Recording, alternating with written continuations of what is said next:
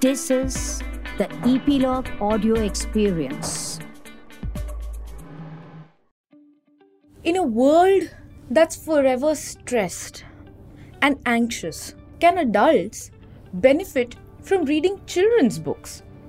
How can young people, especially women, deal with anxiety and psychological stress and vulnerabilities? Hello, and welcome to a breezy yet deep episode of Voice of Achievers with me, Yashika. We continue with our Wonder Women series and we are discussing stage fright, adults going back to children's books, and women and people dealing with vulnerabilities and anxiety. Our guest today is Yamini Vijayan, a writer and editor based in Bangalore. She's worked as a senior editor with Pratham Books, a children's book publishing house, and has also set up children's libraries around the country. She's consulting as an editor and also working on school library projects. She's the author of children's books like Stage Fright and Your Body is Yours. Such a pleasure to have you on the show. Welcome. Hi, Yashika. Thanks for having me. You sort of break down stage fright into its basic parts. And stage fright in general, it's something that most people at some point in time have faced. Tell us and deconstruct sort of the stage fright part for us. I don't know if I can deconstruct uh, stage fright for you because perform i mean you know it's just the fear of kind of like many sets of eyes on you yeah uh, it's the fear of um, having to be performative and fear of perception you know um, i mean you know you're, you're just kind of very self-conscious right Hmm, yeah and one of the reasons i wrote about it is because i faced it i think i remember when i was in college and i was part of um, the western music group in college and I remember doing this, singing this song, and I even remember which one it was. It was Queen's Good Old Fashioned Lover Boy. Hmm. And I remember my voice just didn't come in that moment, you know? yeah yeah And there were, I think there were about two of us doing bass or three of us or something like that. And I remember feeling my instinct right after was, you know what, I think I'm just going to get out of this. Hmm. I don't want to put myself through this again yeah and of course you know as you grow older you know when your work situation you have to kind of present you have to go to conferences and and i would do anything i can to kind of skip it See, the thing is, most of us do that. That thing of not speaking. Oh, is uh, is my point good enough? Do I really need to make that point? Do I make that point in front of like ten people? These are Yeah, challenges yeah. even in the virtual world. yeah completely and i think for me as someone who's more comfortable writing words like i feel like my responses are much more considered when i have the time to write it I wanted to write a book that's coming from an honest place, uh, which is why I decided to write on stage fright. And uh, of course, I went and looked at like you know universally what are the what's the best kind of advice that you have for stage fright and Hmm. things like that. And I looked at a bunch of that, and then I thought about you know out of all those, what has worked for me Hmm. and what might work for a child. You know, for me, like friendship is like a like the role of a friend is like something that I take very seriously, and that's a huge part of who I am and my identity. Uh, so for me, the most organic uh, solution was the one of you know someone in the audience kind of rooting for you, Hmm. um, which is why in my book, you know, finally, where this girl she really wants to sing, but she's unable to sing because she has stage fright, Hmm. uh, and I kind of wanted to even make it seem like even her parents didn't really know um, that she had stage fright. Hmm. You know, and she kind of confides in a friend, and she says, and he says, you know, all you've got to do is practice. And um, and even you know, and when she's finally performing in in in the book, it's very daunting for her, and she's overwhelmed when there's like you know there there are lights, and she's on stage, and you feel like it's me and there's like the rest of the world you know so many eyes on you Hmm. and then she kind of sees her friend uh, you know in the audience just kind of rooting for her and that is comforting for her Staying motivated on a day to day basis. Tell us uh, what is it? Is it intrinsic? Is it extrinsic? How do you continue and how do you come about as a from a journalist to a to an author to you know, setting up libraries. What's your story? which was working in you know kind of promoting reading for joy reading for pleasure setting up libraries so i spent a kind of i spent a few years working with hippocampus in the school library space and then after that so i would say in, in that sense it, it was a fairly natural trajectory trajectory for me except that these are not really options in india like i can't imagine you know when i was when i finished the you know my 12th that i would have thought oh, this is the kind of thing that I want to do because I don't think those options were even it didn't even occur to me that there are such options, right? Uh, that's so true um, because I mean, you know, uh, come to think of it, do you think that we end up uh, boxing certain careers in terms of socio-economic status?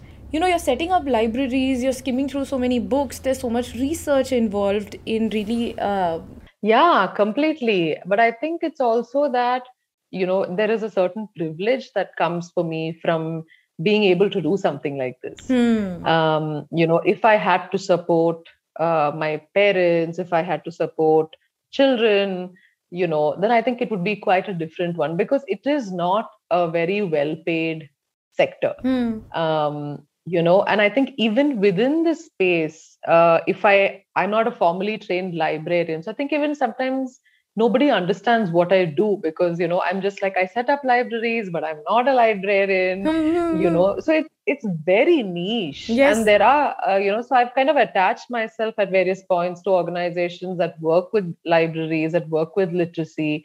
If somebody asks me what I do today. I don't really know what to say. You know, I say I write, I edit, I set up libraries, mm. you know, I've been fortunate to meet the right people, to have like mentors along the way, to see other people who have worked in the similar space. Uh, and um, so I think if I had to, I mean, financially, it's not something that's entirely stable. And I think it is because I come from uh, a fairly privileged background that I'm, you know, able to do this in in yeah. in some sense. I think in India, most people just kind of uh, wing it when it comes to all this yeah, right yeah, like. We're, we're learning things on the on the go right so i think you know it just uh, so people will always give you advice on what you should do what they think you should do what you're fit for but i think you have to just kind of continue to uh, figure out what you want i think you're always figuring it out yeah yeah i mean i think i could be um, you know in my 50s and 60s and I'd still be like, I don't know what I want to do at this point in my life.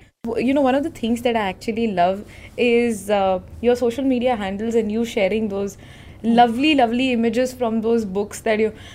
And for some reason, the essence and the qualities that you pick out from those uh, books, the children's books, yeah. actually are universal. I mean, I think adults can benefit. I, that's something that I think that you're also sort of propagating so tell us how can yeah. adults actually benefit from reading children's books? My understanding of children's books begins with picture books and ends with picture books. Yeah. So I I don't really read the chapter books. Of course, these are being written by adults, right? Mm. I mean, um, these are written by adults, drawn by adults, and I think you know if you are exploring, say, something like whether it's you know stage fright or whether it's gender or um, emotions like you know sadness anger shame guilt things like that um, i think it's adults taking all their experiences and trying to see how do i distill it into you know 16 pages. Yeah.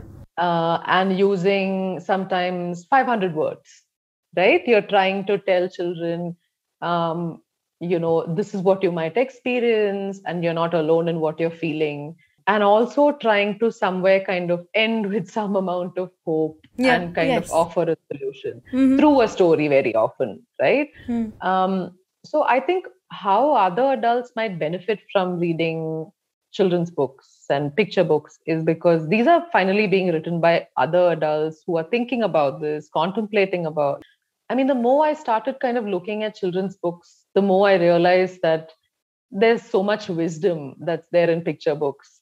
Uh, one of my favorite picture books, but it's a book called Leo the Late Bloomer about uh, this tiger kind of not growling, you know, not uh, not like making and not making all the right noises at the right time. And the parents are so anxious, like, when will Leo finally like make some noise? Like Leo's just quiet all the time, yeah. you know. Like I think especially in the last ten years, there have been books about, um, you know, gender and identity, about just i mean there's another book called wild which i love which is about a child who's kind of really wild and people trying to tame her. And at the end of it you know she she's most comfortable in her wild state. Okay. Um you know so i think um whether it's sadness whether it's anger i think what all these books are trying to do is to kind of one say that it is completely normal for you to feel these emotions hmm. and um and then say you know sometimes giving some kind of solution or some sort of hope. There's this other book that i really love called ruby's worry by tom percival. In fact i mean i, I would really love to kind of give you a list of these i was just going to you know i was like okay she's come to the recommendations part. Let me just ask her what do you think are you know some of the books that you've read uh, children's books picture books that you feel young yeah. people can associate with because uh, essentially we're talking about themes that are universal and themes that are commonplace now anxiety stress shame guilt these are things that are that young people face on a daily basis especially as they go through this quarter life crisis I do not kept all these books to kind of show you. Can I just bring them here? Yeah, please. I mean, I'll just kind of show it to you, but um, well, there's this uh, one that I love called Ruby's Worry. Mm-hmm um, which is by Tom Percival, and it's you know it's it's got these like lovely visuals of this how this small kind of uh, little bit of you know tiny worry kind of just grows grows and is always with her and so you know the the at a certain point it's it's like this you know the illustrations are done black and white and there's like this it says like each day it got bigger you know and this worries kind of constantly with her like when she's eating cereal in school you know like it's it's like she doesn't know you know when she's playing mm. uh, the worry was always there stopping her from doing the things that she loved it it is such a great way to and there's this one particular one that i love so much where she's in watching a movie and the worries just kind of gotten so big mm. that the worry is starting to kind of uh, stifle her and uh, the, the line there says, worry became the only thing that Ruby could think about, and it seemed like she would never feel happy again. Ruby's Worry by Tom Percival. Then there's this other book called When Sadness Comes to Call, um, which is this one, Eva Eland, I think, Eland. I don't know how to pronounce her name. But um, this one is also really beautiful. And, you know, it kind of begins like this, where it says, Sometimes sadness arrives unexpectedly and there's like sadness with a little suitcase yeah. you know and and you know and sits so close to you you can hardly breathe and this one about sadness is kind of saying that you know uh, instead of blocking sadness out the thing that you should do is um, it says try not to be afraid of sadness. Give it a name listen to it ask where it comes from and what it needs so in a sense it's more sort of um, if you don't understand each other just sit together and be quiet for a while. Lovely. You know uh, and they're just kind of sitting there and drawing something together. So there i think you know like our impulse to shut out sadness and this whole thing of you know when you're feeling sad you know don't feel sad. Like just kind of do something and move on. That kind of mentality that we have right?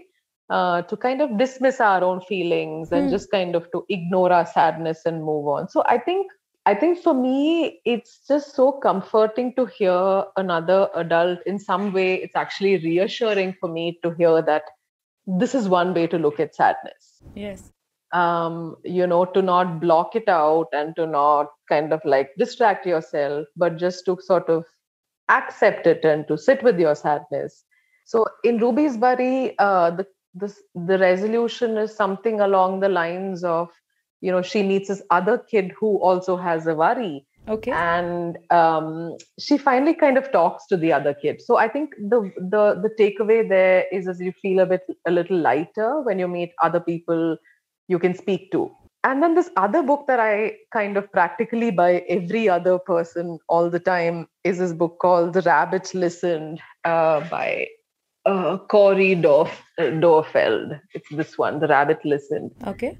And this is actually something that I use a lot, even in you know trainings and readings and things like that, because I feel like adults would identify so much with it. Mm-hmm.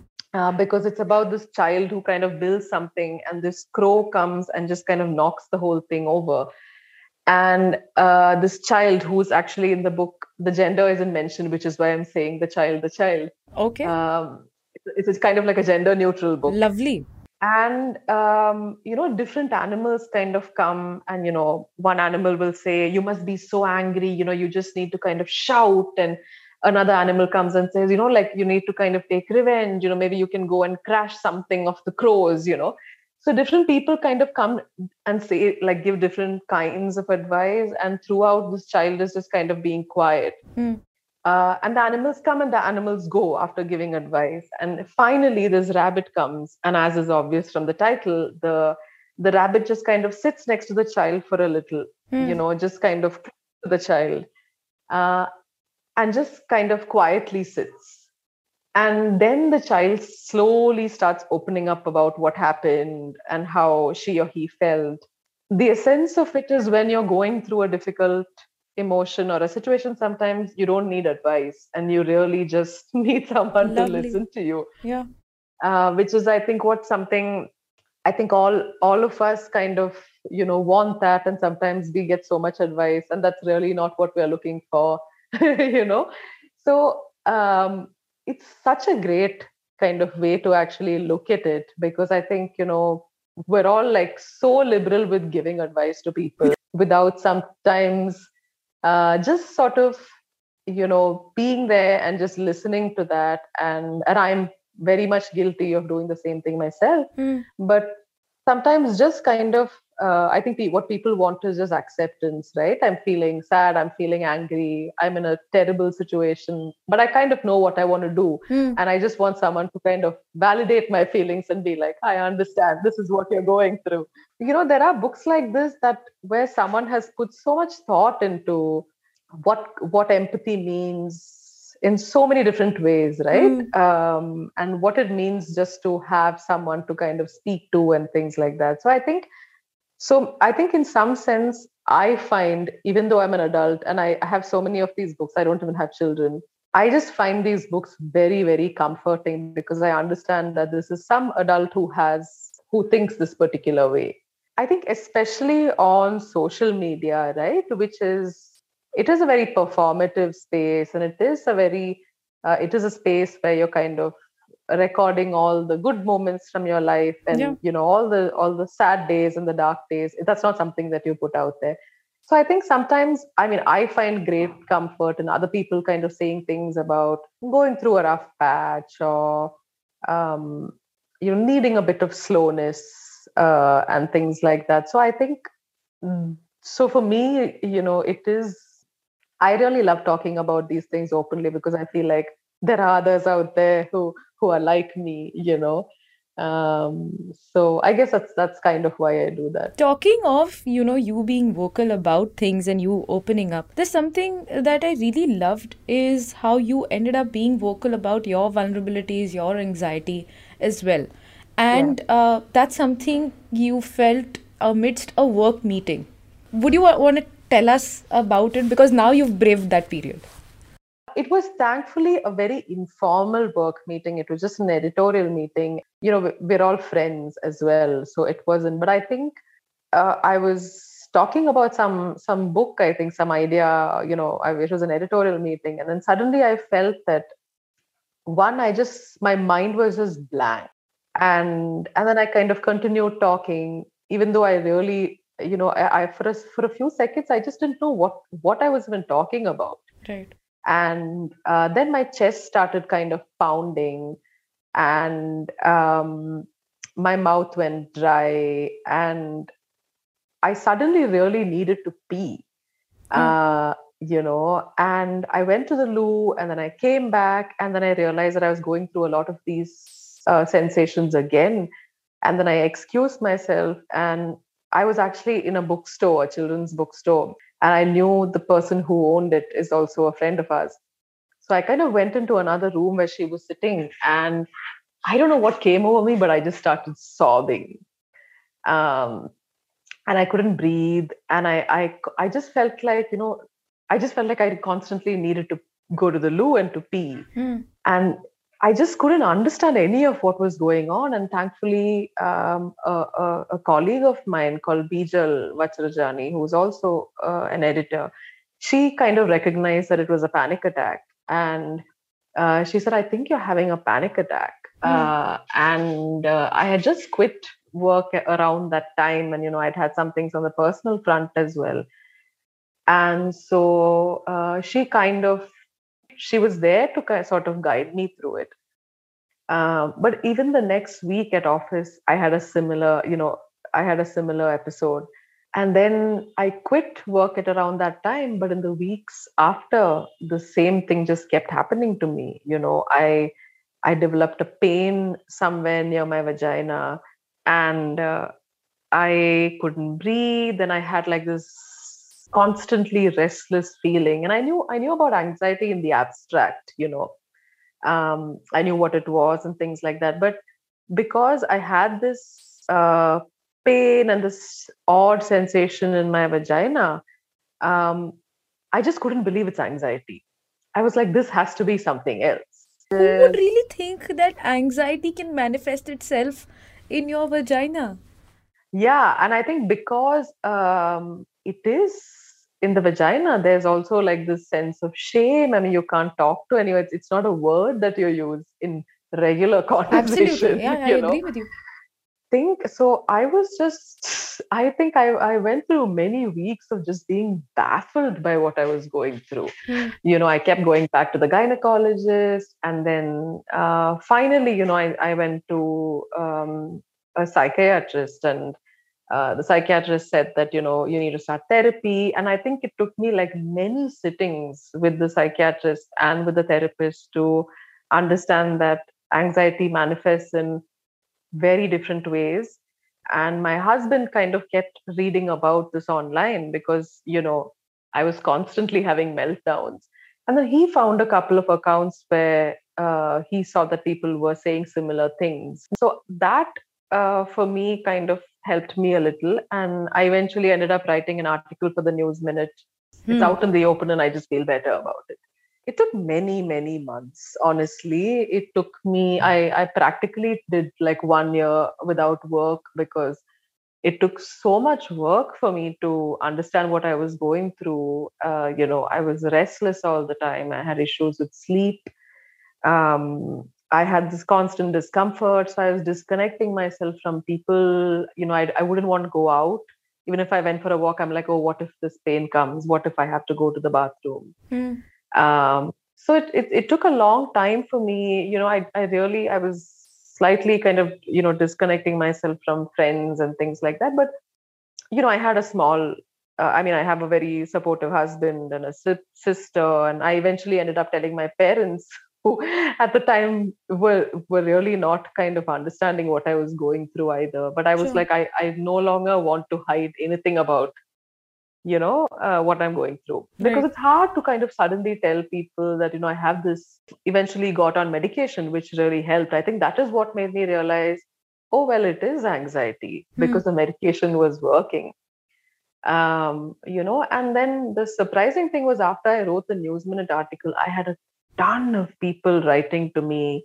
That they could relate to you? writing yeah that you know my mother experienced something like this. I think uh, most people don't auto i mean i don't think people realize sometimes that this is anxiety. Hmm. Um, because the physical manifestations even when i was looking for it is like this is not something that really came up.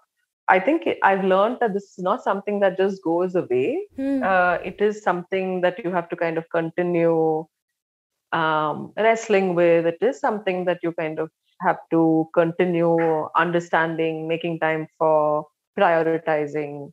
what did it take for you to brave that and what are the things that people can do if they may be feeling remotely like that to sort of get over it It is without hope that I say this, but I think it is honestly very difficult for a lot of people to pay attention to what they're feeling and things like that because their lives are so busy. I think the only thing I realized is that um, you know you have to make you have to carve out some time for yourself um, and and not brush away your feelings all the time. Hmm.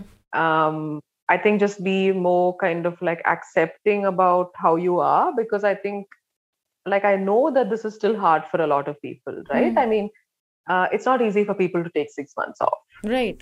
Um, but I think it is important to um, be honest with your feelings. I think, uh, you know, if you're feeling low, if you're feeling, if you're going through a dark period, then, you know, talk to someone about it don't be hard on yourself when you're feeling that way Hmm. you know? And i think the hardest thing for me was people with well like good intentions telling me what might help. It's not a one size fits all kind of situation right? You It's still you I think you know I think what you need is that rabbit. exactly. Sometimes you just need you know you just need people to just listen to you. You know? And uh, i got so much advice from people like you know from meditate to do yoga the, the difficult thing is actually shutting out all the advice it is all it is all good advice and it is all very you know well Well-intentioned. advice uh, but the trouble is that i think it it makes it harder for you to listen to your own voice Hmm. um, you know, and to figure out what is working for you. You know, I realized at one point that uh, now I meditate and it, it's helping me, but at a certain point, meditation was actually making me feel worse. So I think you really have to kind of pay closer attention to what is working for you, and um, and really trust your own instincts on on what is working for you. I mean, I, I've really had it with like toxic positivity, you know. Uh, for me, this kind of like excessive cheer doesn't work. Hmm.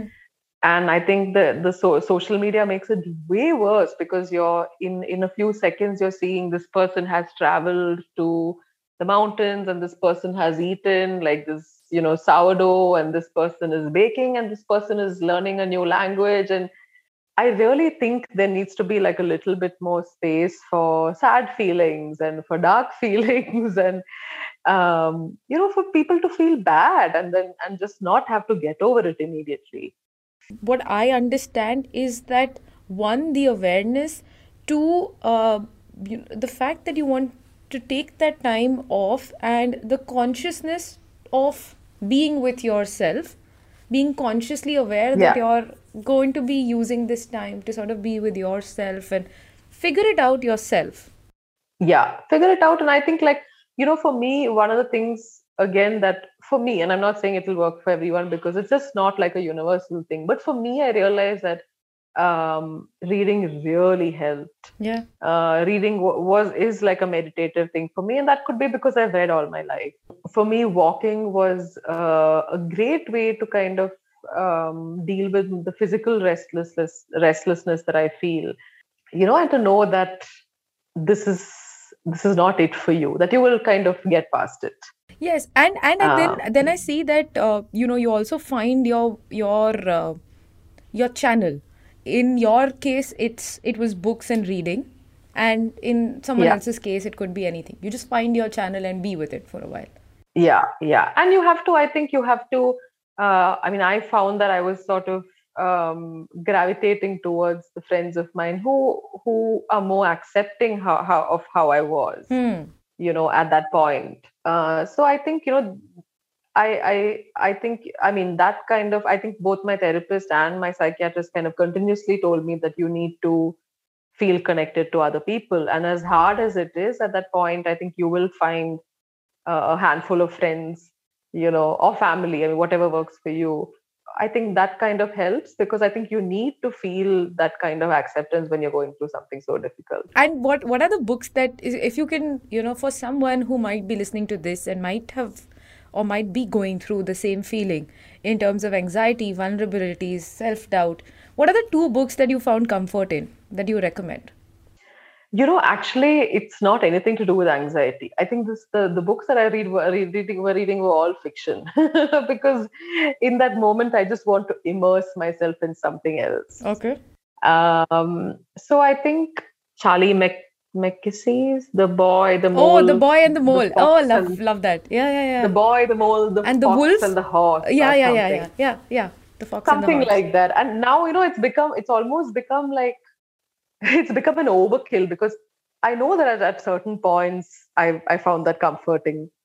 Um, you know, and I think for me, the other thing that really helped, like I was saying, was podcasts. Yeah. Um, like that. And there's something very comforting about voices, you know, just hearing someone's voice when you're washing dishes in the kitchen and things like that. Tell us what Mhm. achievement means to you, Yamni. This is a hard one because I'm not a very achievement focused person in general. But I think um, What's your perception of achievement then? I think it has changed. I think with every passing year, I think of it very differently. And at different phases in my life, I've kind of, uh, I think on some days, I, I kind of think of it as so long as I don't regress, it's okay. You know, so I kind of try and make like daily progress. So I think it just, for me, it just means doing something in the day that's that that you kind of find joy in and pleasure in and things like that and that's enough you know for that's that day that's enough Lovely. uh, thank you so much for being honest with us about what you felt, uh, what you found comfort in. I can just say more power, more joy, and more comfort to you. thank you yashika i mean so i'm i'm very happy to have been on on your podcast Thanks for tuning in. Feel free to share your thoughts and feedback in the comment section. Do rate us on Apple Podcasts if you like the episode.